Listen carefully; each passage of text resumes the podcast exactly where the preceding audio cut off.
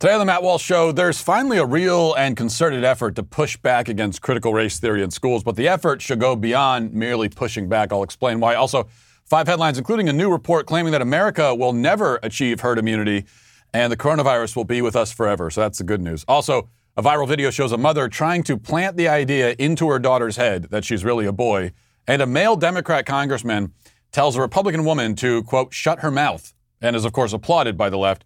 And finally, on our daily cancellation, we'll deal once and for all with the question Are space aliens preparing to invade?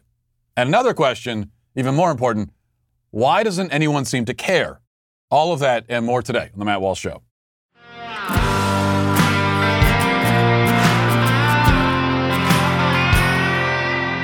Now, word from Charity Mobile.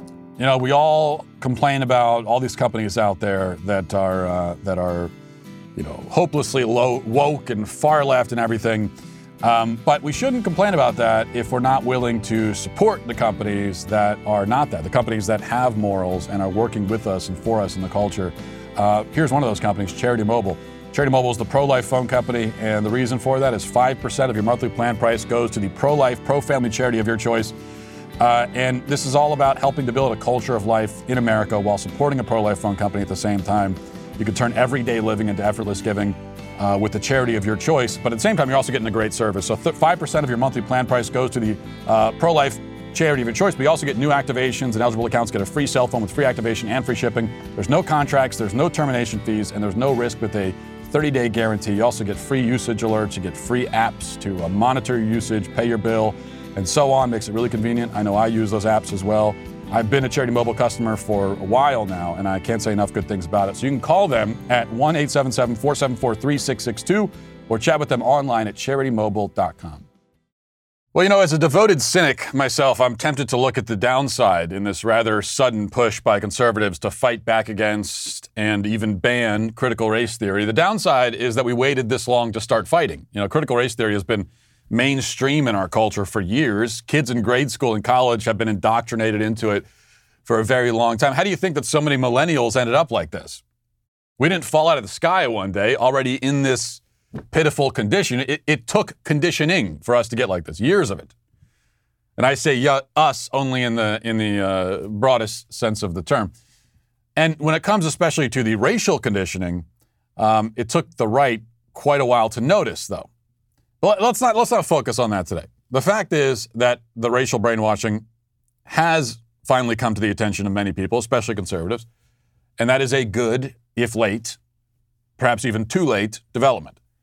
This all means that the forces which are imposing this madness on society must ramp up the propaganda.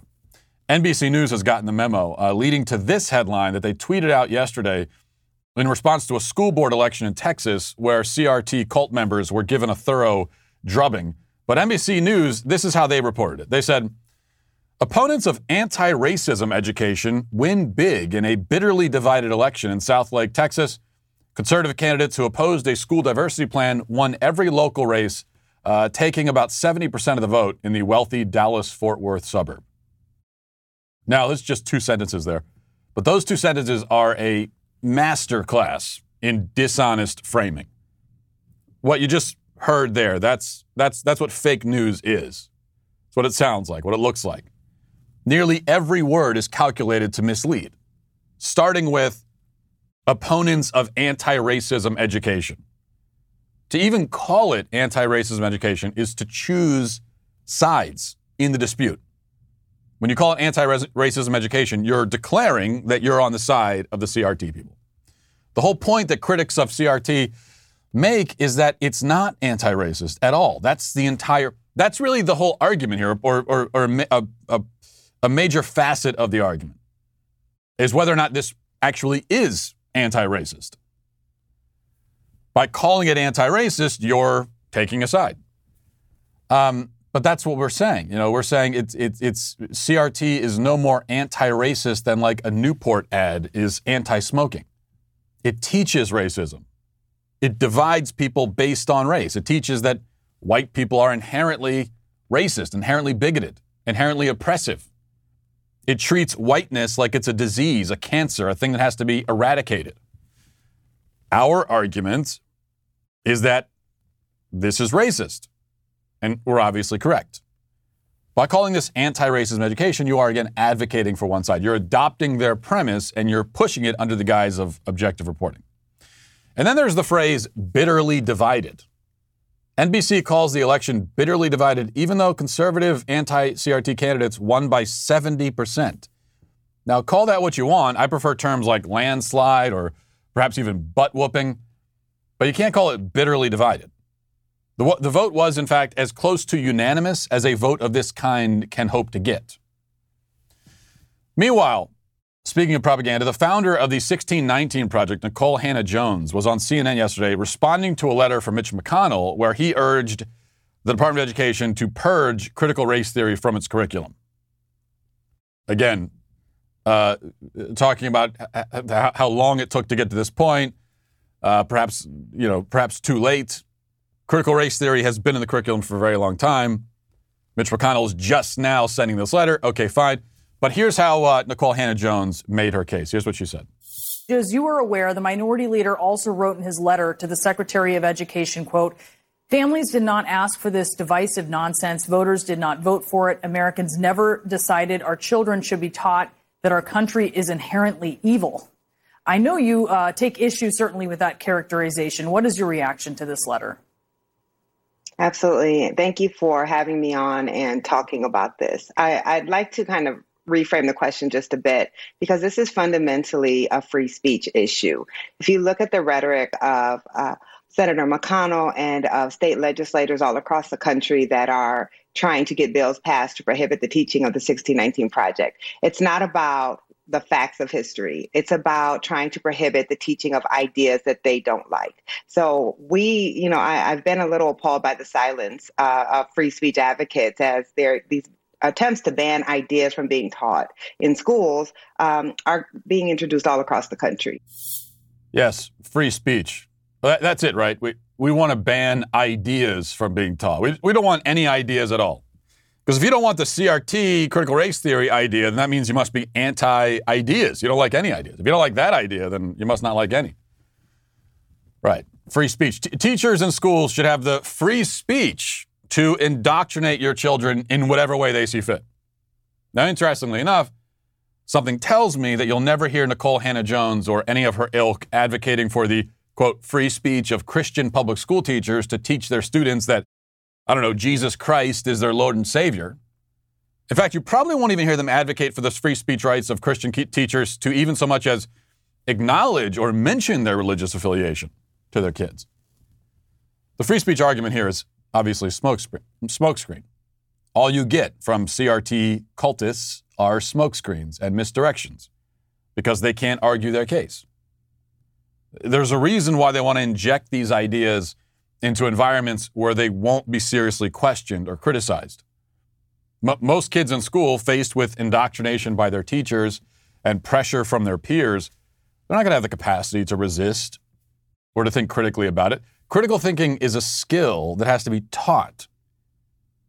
It's, it's, it's, you, you can't leave a, a kid alone to develop it on their own because they won't. And if you're relying on schools to teach critical, critical thinking to your kids, then they're simply never going to learn. There's another point to be made here also. Um, the backlash against critical race theory is good, of course. We have to ask how did the schools ever become forums for this kind of thing in the first place? That's the real basic question. Because this is extreme, extreme, far left wacko stuff. How did it get into the schools? How did it get into the schools everywhere? Well, because the school system is a fundamentally left wing institution, right down to its bones. On like a cellular level, it is left wing. And that's important to understand because even if you eradicate CRT from the curricula and the textbooks and everywhere else, something else will take its place. It's good to eradicate it. We should, not just in schools, but everywhere. But the strategy can't be one of perpetual defense. You know, always putting out fires, always pushing back against this, this leftist indoctrination attempt, and then that one, and then the next one, and then on and on and on. As conservatives, and especially as parents, Our ultimate goal should be not just to free our kids of left wing indoctrination, but to actively raise them and educate them according to our own values and our own worldview. This is a point that I'm emphasizing all the time. It cannot be emphasized enough. Um, the problem with, for example, critical race theory is not simply that it is indoctrination, it's that it is wrong, it's bad, it's evil, it's harmful, it's dangerous, it's toxic. That's the problem with it. But indoctrination, that is, you know, when we're talking about kids anyway, bringing them up, them up in uh, a certain worldview, um, introducing them and inculcating a value system into a child. I mean, that's that is indoctr- that is a form of indoctrination. Anytime you, when you hopefully at home are teaching values to your children, you're indoctrinating them, and that's good. That's something that you should be doing as a parent. That's something that kids need. The question is whether it is good indoctrination or bad. And when it comes to education, there is always going to be, you are never going to have an education that is totally free of worldview, totally free of, of a value system, totally free of, of indoctrination, unless it's robots doing the educating. You're always going to have that. And so the next phase, the next part of this, is to go, is to get away from this defensive stance and to focus as parents in, on actively bringing our kids up and educating them in to the proper and right and good value system, to a properly ordered worldview. That has to be the goal. We can't just get rid of critical race theory and then sit back and say, well, we've our job here is done. They'll just replace it with something else, on and on and on forever until we begin actively raising our kids with the correct value system that will help them become well adjusted, good people. That has to be the goal. And now let's get to our five headlines.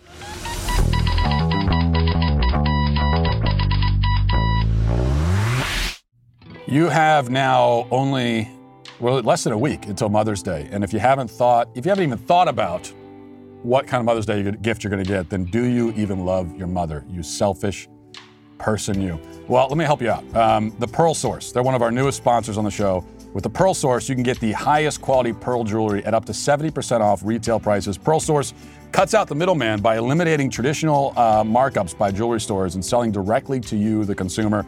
They have the largest selection of pearls available anywhere, and each jewelry piece is custom made for you the or for whoever you're, you're buying the pearls for. The Pearl Source offers fast and free two-day shipping on every order with zero contact delivery. Everything comes beautifully packaged in an elegant jewelry box, so it's ready to be given as a gift. So this is this is you know I'm bailing you out right now. The Pearl Source is bailing you out. If you're looking for a Mother's Day gift, um, this is the way to go. And just because it's a gift doesn't mean you can't save money on it. You know, that's the best best of both worlds. Don't overpay for jewelry. Go to the Pearl Source and save up to 70% off of retail prices. And for a limited time, listeners to my show, you get 20% off their entire order for Mother's Day. Go to thepearlsource.com, enter promo code Walsh at checkout for 20% off your entire order. If you want fine pearl jewelry at the best prices online, then go straight to the source, the Pearl Source, pearlsource.com, enter promo code Walsh at checkout.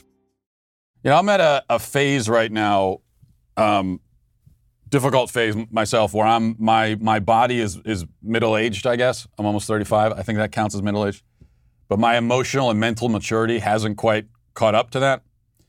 So I did something to my back over the weekend. Um, it might have been when I was uh, at the gym lifting on Saturday, or it might have been when I bent down to pick up a jar of peanut butter that had fallen out of the pantry.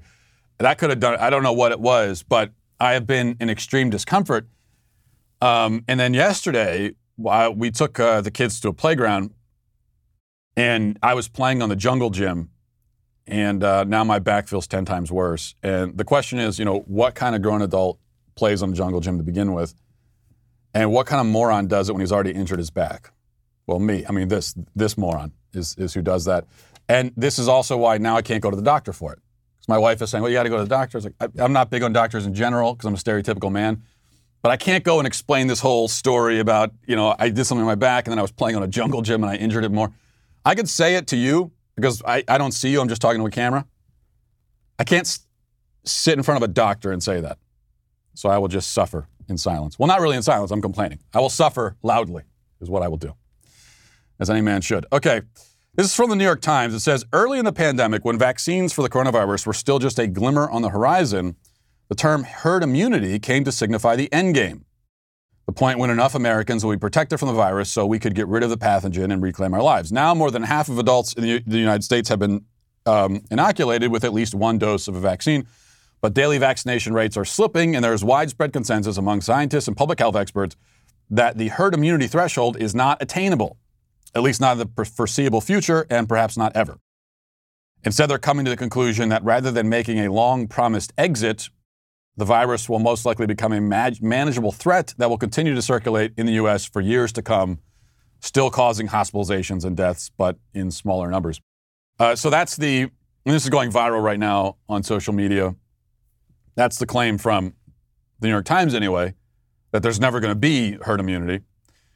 And uh, not just the New York Times, Dr. Leana Wen was formerly of uh, Planned Parenthood, and she was on CNN echoing these concerns that we will never have herd immunity. Here's what she said We're going to get to herd immunity through a balance of those who've had it and those who've got vaccinated. So this conversation is all about how that will be balanced. And if we can get there through more vaccination, fewer people will get sick and die.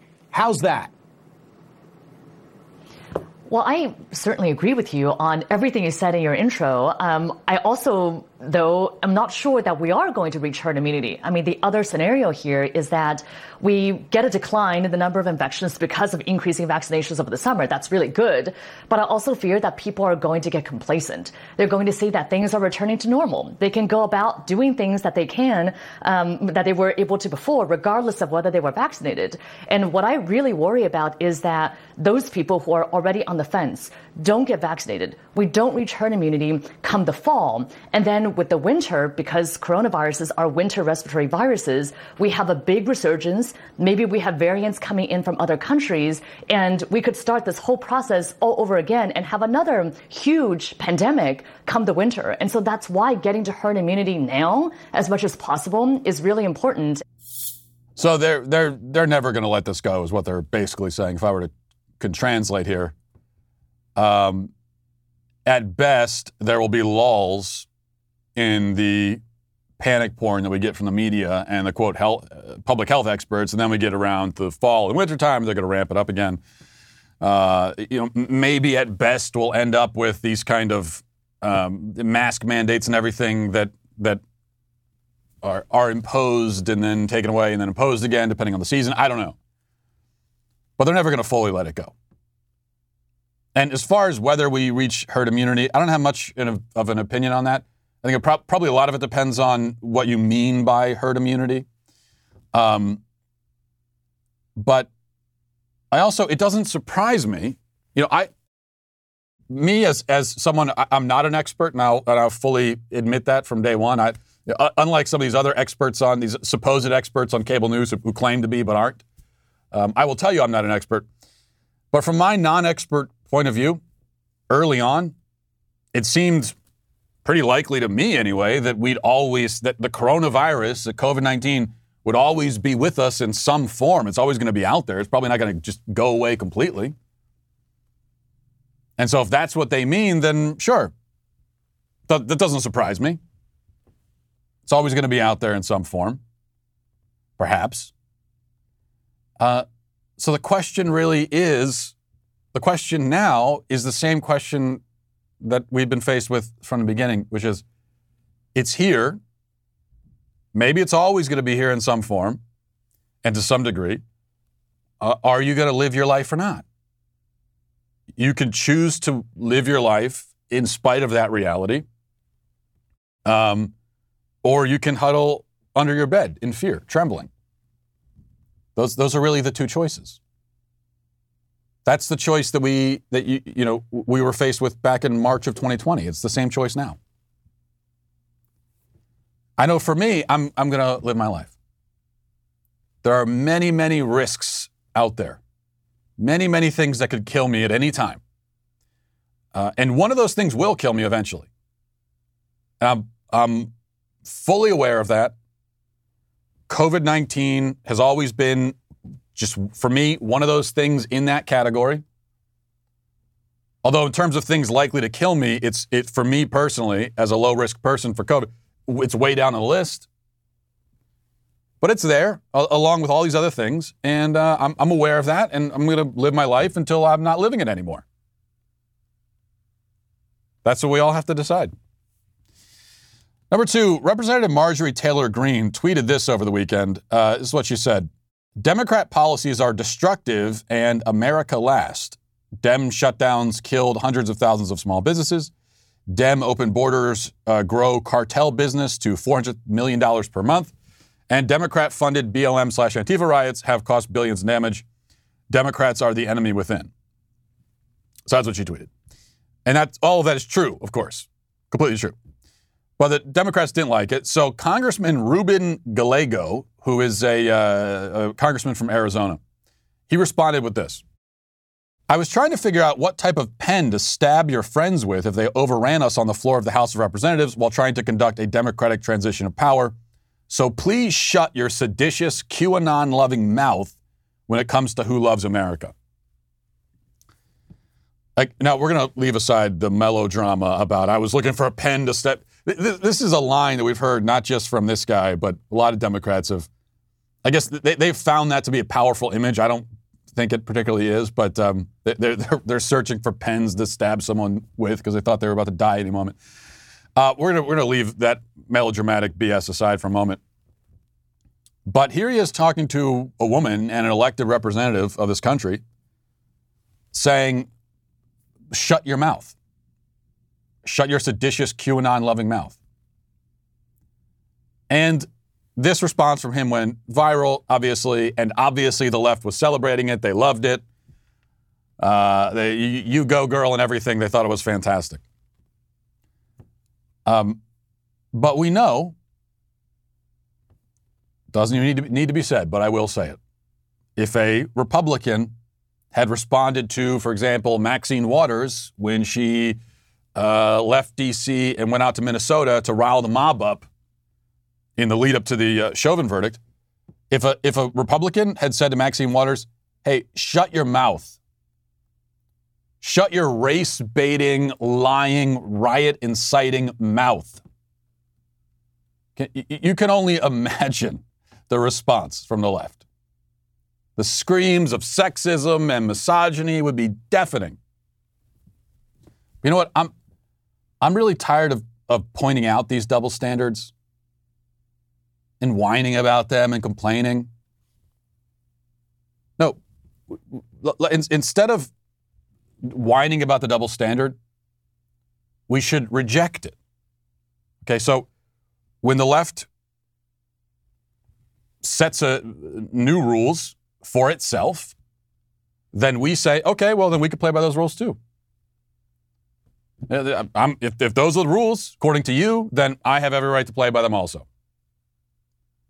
And so that's what Republicans should start doing. I know they won't, but a Republican should come out to Maxine Waters and say, hey, shut your mouth. AOC, next time she's droning on, shut your mouth, AOC. That's what they should do. And of course, the, the left will react how they're going to react. Who cares how they react? And whatever Republican had the, the stones to say that can say, hey, look, you guys, you've already, you've already made it clear these are the rules now, and I'm going to play by them. I don't care. No, no, no. So you say that only you're allowed to play by them. I, I reject that. I'm not going to complain about the double standard. I reject it. You have set that standard, and if I want to take advantage of it, I will. I don't care what you say. So this is the rule now. Men in Congress are allowed to tell women in Congress to shut their mouths. You know what? That's fair anyway. We live in a, in a feminist society all about equality and equity and all these things. Well, men talk this way to each other. Okay. That's what needs that. But, but Republicans won't. See, what they do is they abide by the double standard while whining about it. The left says, here's the rules for us, here are the rules for you over here.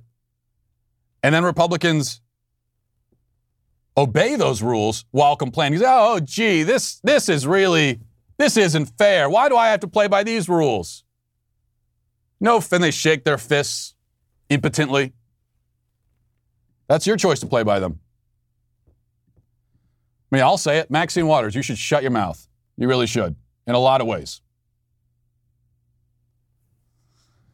All right, speaking of Maxine Waters, uh, who needs to shut her mouth, Maxine Waters did an interview over the weekend responding to Tim Scott's claim that America is not racist. And uh, she, she didn't like that. She really did. She's very upset. Here's what she said. Well, you know, I don't know if he was counseled uh, to say that or whether he really believes that. If he really believes that, uh, then he has missed not only the history of the country, but what is going on right now. As we watched uh, the invasion of the Capitol on January 6th, and those people following Trump saying they were taking back uh, their government and they were willing to harm people. Uh, as a matter of fact, uh, not only were they willing to harm people uh, for the uh, Capitol Police, who happened to be people, you know, police of color, African American, they were calling them names, the N word. Um, every day we have seen, you know, this nation uh, get more racist uh, than anybody thought perhaps would be at this point in time. We've been through the civil rights movement, where of course we made some progress, but this uh, president that we had, Trump, was taking us backwards, uh, and he was making racist comments. Uh, he was, um, you know, identifying himself with people like uh, the Ku Klux Klan and the Proud Boys and the Oath Keepers and the um, QAnon. I mean, that is racism defined uh, in the most uh, obvious way. And so to say that this is not a racist country, maybe he meant to say that there are many people who are not racist in this country. But yes, we have a problem with racism and that we must work to do something about it. Maybe that's what he meant to say. Okay, shut your mouth, Maxine. Definitely shut your mouth. Um, no, that's not what he meant to say. Maybe, no, uh, you know, maybe he meant, th- there's no way he disagreed with me. It's not possible. Uh, no one can disagree with me. I, I think what he meant to, to say was that he agrees with me. Uh, that must be what he meant to say. This is not possible. How could anyone disagree with me? Yeah. Um, I, I will agree with this. If Donald Trump had, what was the phrase she used? Identified himself with the Ku Klux Klan. If he had done that, if he had identified himself with the KKK, then I would agree that's totally racist. But he didn't. Ever. At all. Nothing close to that. Nothing that could be construed that way. He, I, this is just this is what she does.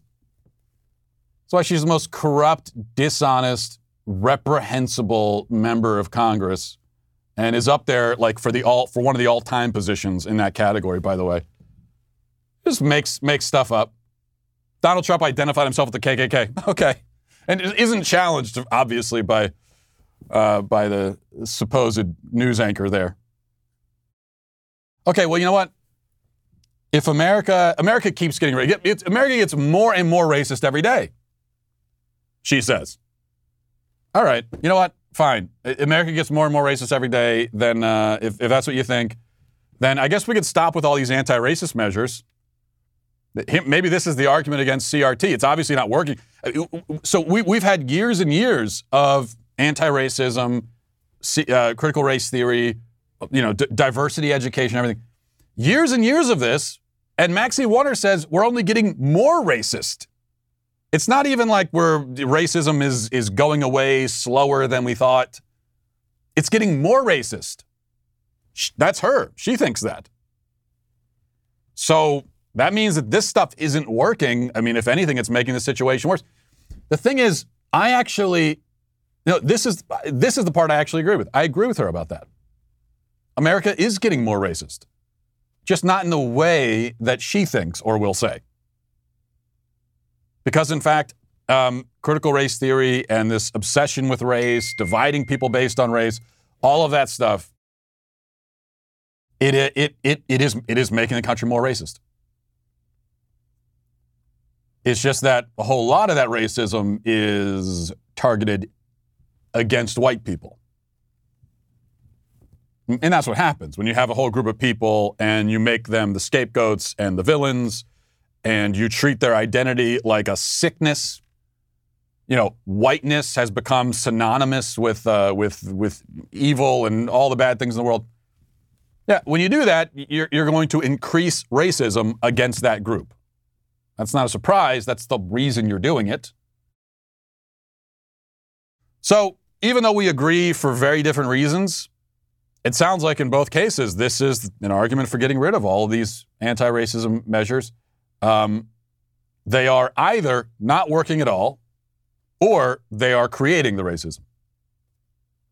But what you can't claim is that they are uh, that uh, that they are successfully combating racism if America is only more and more racist each day, as Maxine Waters says.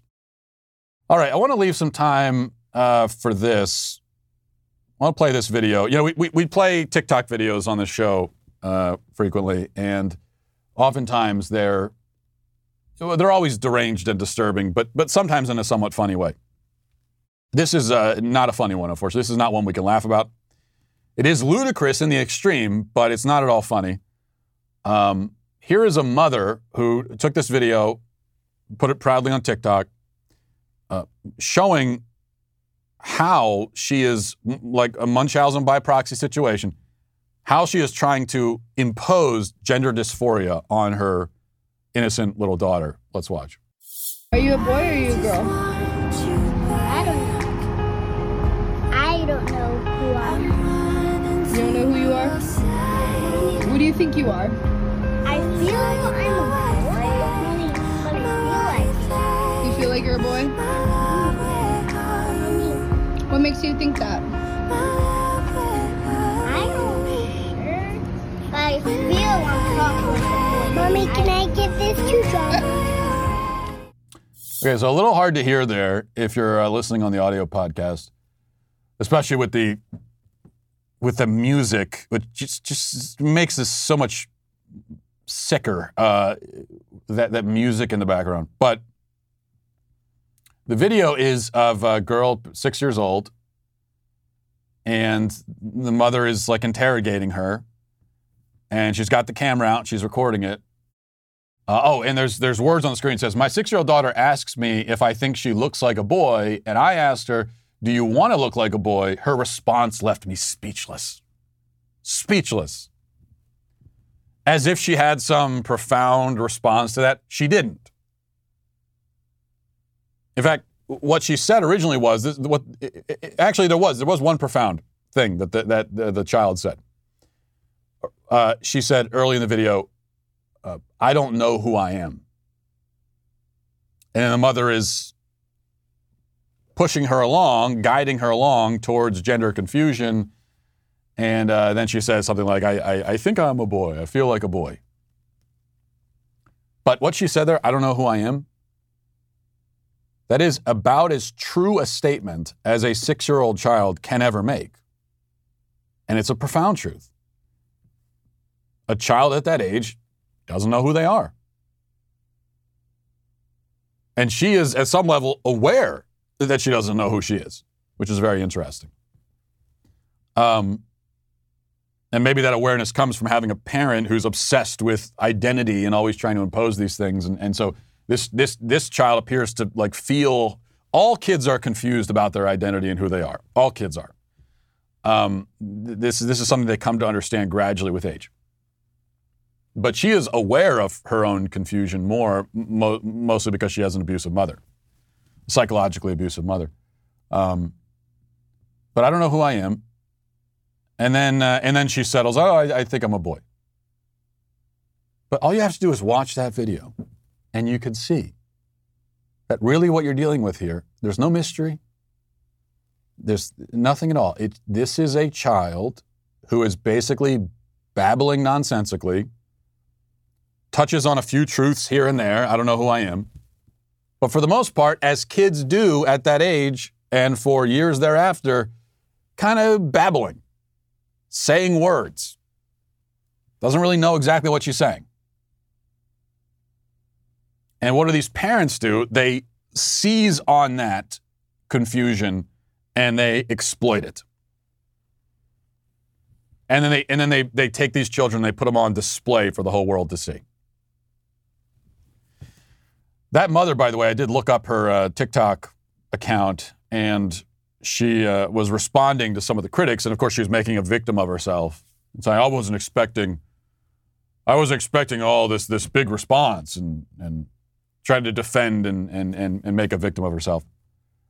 But she she's so surprised that this video got a lot of attention and she was being criticized for it, and rightly so. Yeah, well, if you didn't want attention, then why did you put it online?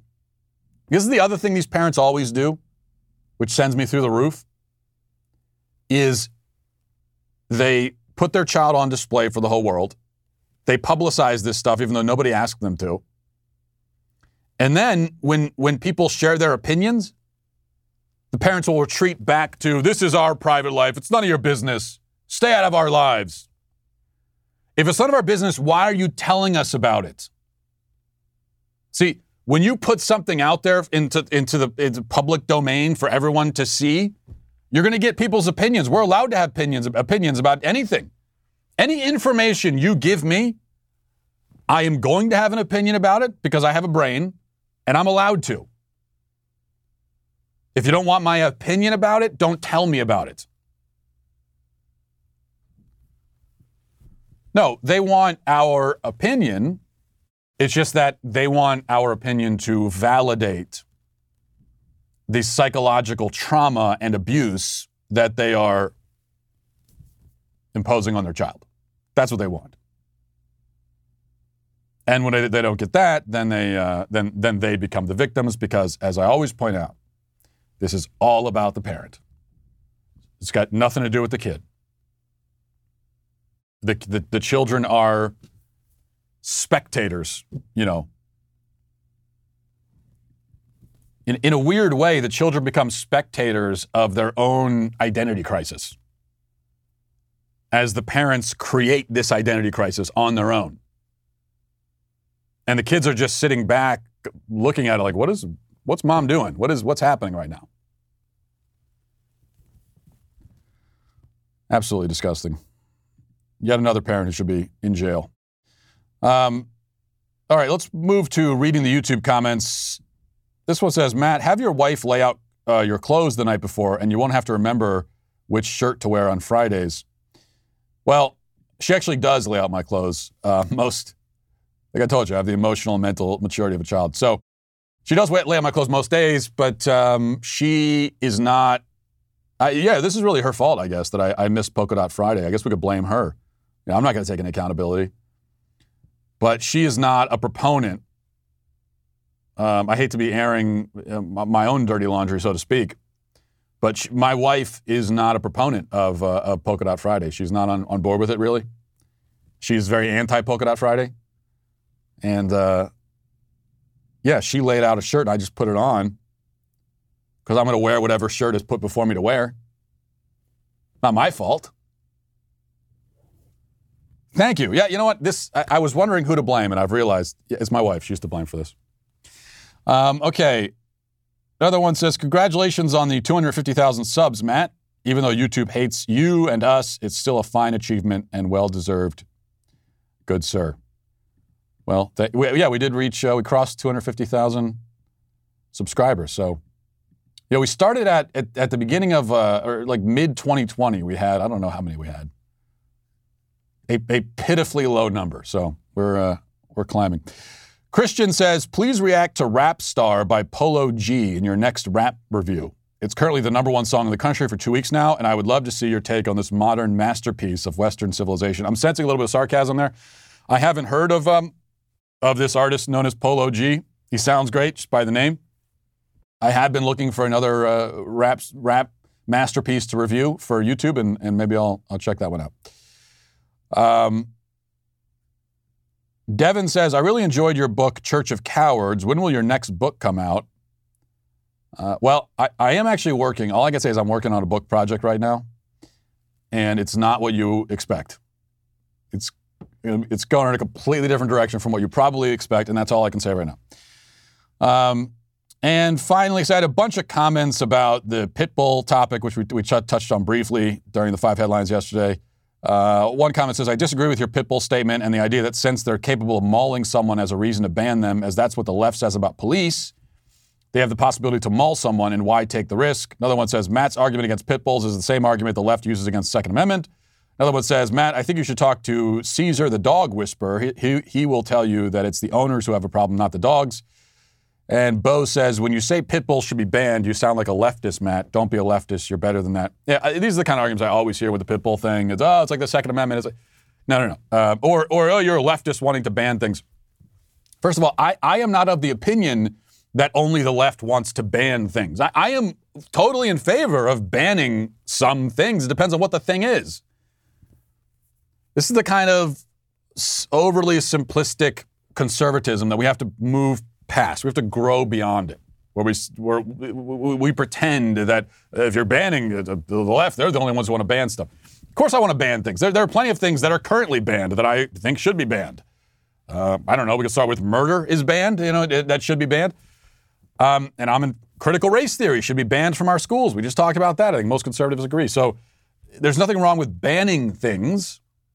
The question is, is it a thing that should be banned? Now, guns aren't banned because we, we have that is a right expressly guaranteed to us in the Bill of Rights. And also, it's, it's necessary. In order to preserve our liberty, we need to have um, we, we need to have the ability to defend ourselves. Uh, so, and then the, the, the, comparison to the police is, is downright silly. Uh, again, we need law enforcement officers because if, if we, we, need to have a law, we need to have law in order to live in a, in a, in a civilized society. Uh, and we're starting to see what it looks like to live in a, in a society that is not civilized. So if you want to have a civilized society, you need law, and then you need law enforcers. Okay? So you've got, with guns, it, it's a guaranteed constitutional right, and also it's necessary. Law enforcement, again, necessary. Um, pit bulls are not any of those things. They're not necessary. They're not a constitutionally guaranteed right, but even that's not, that's not even the point. The point is that they're not a necessary thing. Um, it's uh, it's a, a, you know a, a, privilege that you have to own a dog like this and bring a dog like this into the community. Um, and it's a question of whether it's worth the risk. You know, whatever your desire is, you know, whatever your reason for getting a pit bull, um, people have reasons for not wanting pit bulls in their community, and whose claim should outweigh the other in this case. And it seems to me that your reason for wanting a pit bull is that they're cute to you, and uh, you kind of, and that's it. I mean, that's really your reason, right? You think they're cute, and you think it's fun to have one. Okay, fine.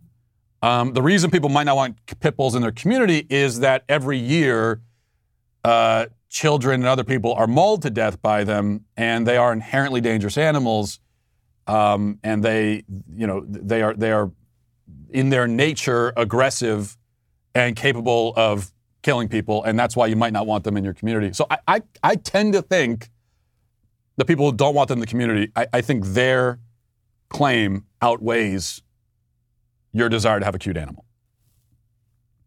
That's it. By the way, same reason we don't allow in most places you can't have wild animals. You can't have like a, a chimpanzee or something in your house. Uh, these are dangerous animals. Yeah, they're cute. They're dangerous. You can't have them. I would put the same thing with uh, with pit bulls. Very excited about new sponsor on the show, Redneck Riviera Whiskey.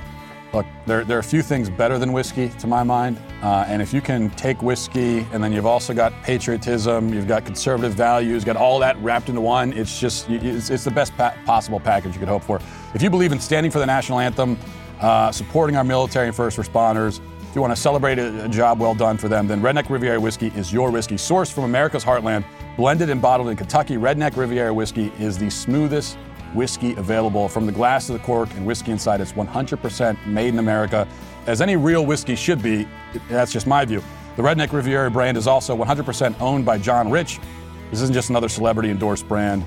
Um, this is a, a, really great product. I've had Redneck Riviera whiskey many times. A portion of all profits proudly benefit the Folds of Honor. To date, Redneck Riviera whiskey has funded over 110 college grants for kids who have lost mom or dad while serving our country. So it's a great cause, also a delicious whiskey you can't lose. For more information or to find a store near you, visit redneckriviera.com. That's redneckriviera.com.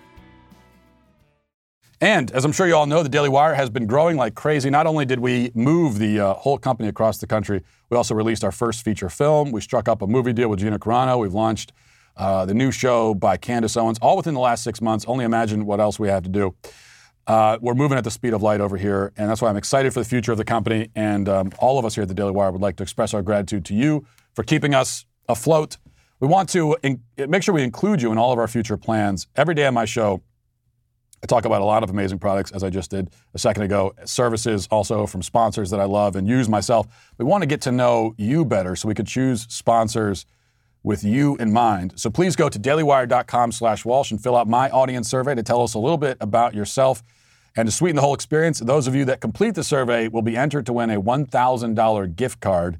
But you can only take the survey once per Daily Wire show. So if you want to increase your chance of winning, $1,000, then go listen to Ben Shapiro, Michael Knowles, Andrew Klavan, and get access to their surveys as well. And again, my survey link is dailywire.com slash Walsh. Now let's get to our daily cancellation.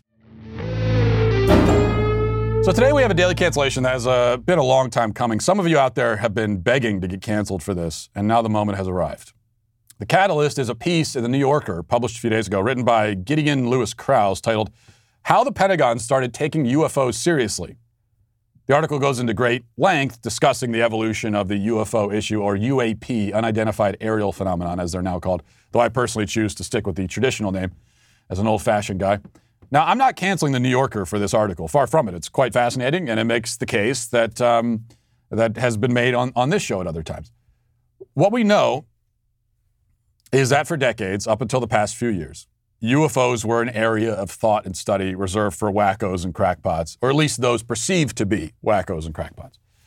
But then things began to shift. The Pentagon started admitting that it was aware of and had been investigating many reports of strange aircraft in our skies doing things, these aircraft were doing things that don't seem possible by our current technology and understanding. What's more, many sightings have been made by military personnel. Often the objects are spotted over nuclear facilities and military installations. These are trained technicians making these observations, not random yokels in a field somewhere. These are people whose job is to spot threats in our skies and who presum- presumably know what a weather balloon looks like or a drone looks like. And they're saying that these things, these crafts, are not that. They're something else. And they look different too. There are reports of a tic tac shaped objects and discs and flying pyramid looking things.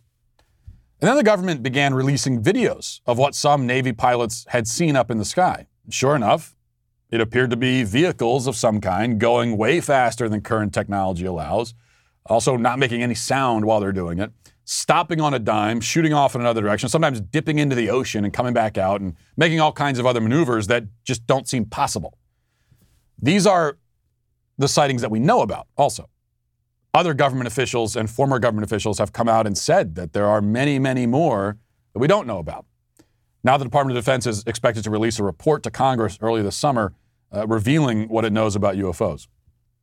The point is that this is all quite unprecedented. UFO sightings are not unprecedented. We, we've heard about them, as I said, for decades. Plenty of those sightings have proven to be hoaxes or misunderstandings. Some of them are still unexplained. But now we have the government confirming and providing video evidence of unidentified flying objects. They're admitting that they've investigated these things and they remain totally stumped. Some former government officials have even openly speculated that the objects might be otherworldly in origin. Now, this kind of openness and transparency on this issue from the government after decades of stonewalling or pretending to laugh it off is pretty shocking. So, all in all, no matter what your theory is, no matter what you think is going on, this is a major story and it's fascinating and something that should be attracting way more attention and interest than it is. So, that's why I'm canceling most of the American public today for failing to give this the attention and interest that it deserves. I mean, the government is out here confirming the existence of UFOs, providing videos of them, and preparing an official report to Congress on the subject. And a lot of you are responding with a sigh and a yawn. ah, UFOs. Yeah. It's, it's unconscionable to me. Now, I'm not saying that you have to believe that aliens are visiting the Earth. What I'm saying is that something is going on, and whatever it is, it's a big deal. So it seems to me that there are, there are four plausible explanations for this, for everything that's happening. Um, the weather balloon slash lens flare slash camera trick slash hallucination explanations are not on the list, are not really plausible anymore because we have now video and testimony from expert trained observers and pilots. Uh, so it's very clear that whatever these things are, they are actual things, not figments of anyone's imagination, and they're not standard technology. So that leaves four explanations.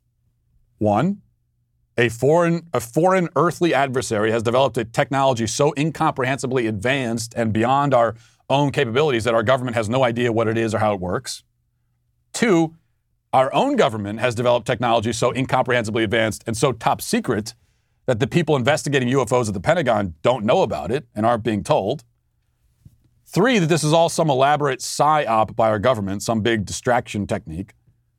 Four, that there are intelligent beings in the universe elsewhere than Earth, and we are currently under their surveillance. Okay, now, I don't know which of these explanations are correct. I tend to doubt number three, that the government is making all this up to distract us. Mostly, I, I doubt it because it's not working. It's not, it's not distracting us. So, if this is a distraction technique, it's a pretty bad one. Very few people seem to care. Also, if they wanted to distract us with stories of UFOs, why did they spend like 70 years denying all these stories? But whatever the explanation, whether this is technology from China or it's our own technology or it's technology from some other place unknown to us, the point is that it's a big deal. It's something significant is happening. What's more, it's interesting. It's way more interesting than almost everything else we spend our time droning on about. My issue here is not that the American public disagrees with me about the origin of these objects. I don't know the origin, so you can't disagree with me about that. I have no idea. My issue is that much of the public and the media seems not to care very much one way or another. And that's the thing I, I, I can't understand. There are actual flying saucers or flying tic tacs zipping around the skies, defying the laws of physics. Nobody seems to know what they are or where they came from. And most people are looking up and going, eh, big deal. Let's see what's on Netflix. That's the thing that frustrates me, in fact. The public cares much more about movies about UFOs than it does about the real thing. I am convinced that if space aliens actually landed on Earth and were about to emerge from their ships and divulge the secrets of the universe, and a new Star Wars movie was premiering at the same time in the ultimate case of counter programming, most Americans would rather go watch the movie about the aliens than go see the real thing. We are a nation of zombies with moldy brains, incapable of awe and wonder. That's what this is really about. It's awe and wonder you see video like that and you hear stories like this, you're like, wow, that's, that's a, this is amazing. Something crazy is happening. Let's talk about that. What makes this UFO issue so captivating is that we don't know what's happening. It gives us a chance to wonder and think and theorize, but a lot of people don't want to think. They want their thoughts pre made, pre assembled, presented to them on a platter. Everything that requires deeper thought is uninteresting because we lack the capacity for deeper thought. You might recall a couple years ago um, when scientists released the first ever image of a black hole. It was an image of an intergalactic object some 55 million light years away. Amazing. But most people shrugged it off. You know, they, they shrugged when it was released and they complained that the picture was too blurry and not that exciting. That's blurry. I can't see it. This is boring. Yes, it was blurry. I mean, it's from 55 million light years away. What do you want? But what made it exciting was the very thought that this image came to us from 55 million light years away. We're able to look back through time and space and see something massive and ancient and mysterious. The image itself, on the surface, was just a blurry mess of colors, yeah. But the image combined with the thought of what it is and what it means and the implications, that's what made it fascinating. Yet this requires us to have actual thoughts, just as the UFO story requires us to have thoughts. On the surface, these are just weird things buzzing around in the sky. But think deeper, and the possibilities are truly awesome and incredible. Sadly, though, the think deeper part is where we lose a lot of people. And all of those people are canceled. And by the way, they're also not invited to the welcome party when the aliens arrive. Not that those boring losers would want to come anyway, so I guess no loss. And we will leave it there for today. All of you who are, have not just been canceled, uh, I hope you have a great day. Godspeed.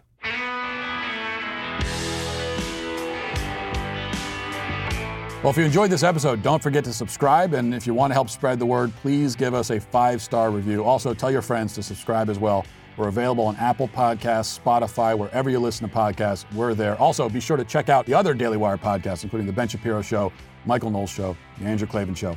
Thanks for listening. The Matt Walsh Show is produced by Sean Hampton, executive producer Jeremy Boring. Our supervising producers are Mathis Glover and Robert Sterling. Our technical director is Austin Stevens. Production manager Pavel Vodosky. The show is edited by Sasha Tolmachev. Our audio is mixed by Mike Coromina. Hair makeup is done by Nika Geneva.